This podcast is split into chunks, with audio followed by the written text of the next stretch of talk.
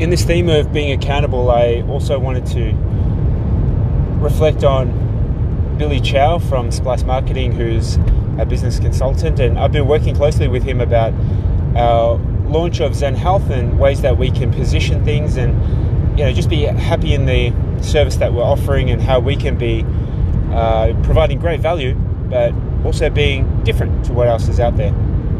So, my thoughts are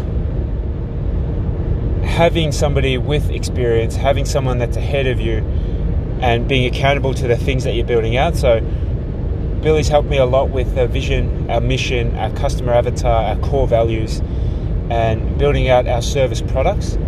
So you can clearly reflect upon, you know, what it is that we're doing and how we're building it out. So I'm going to be held accountable because you know, positioning things in the marketplace, having some clarity in what it is that we're building, will allow the team to understand what it is that we can do and how we can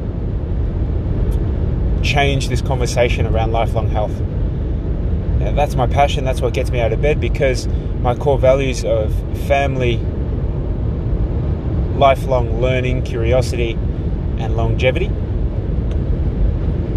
Those are the, the lens, those are the glasses that I put on and look and see out into the world. So, just wanted to give Billy a, a shout out for keeping me accountable to my goals and looking ahead into these next steps that I'll be looking to implement in being myself forever young and encouraging lifelong health as a driver for conversation in our community. So that's my physioism for today, and I'll catch up with you next time. Shout out, Billy.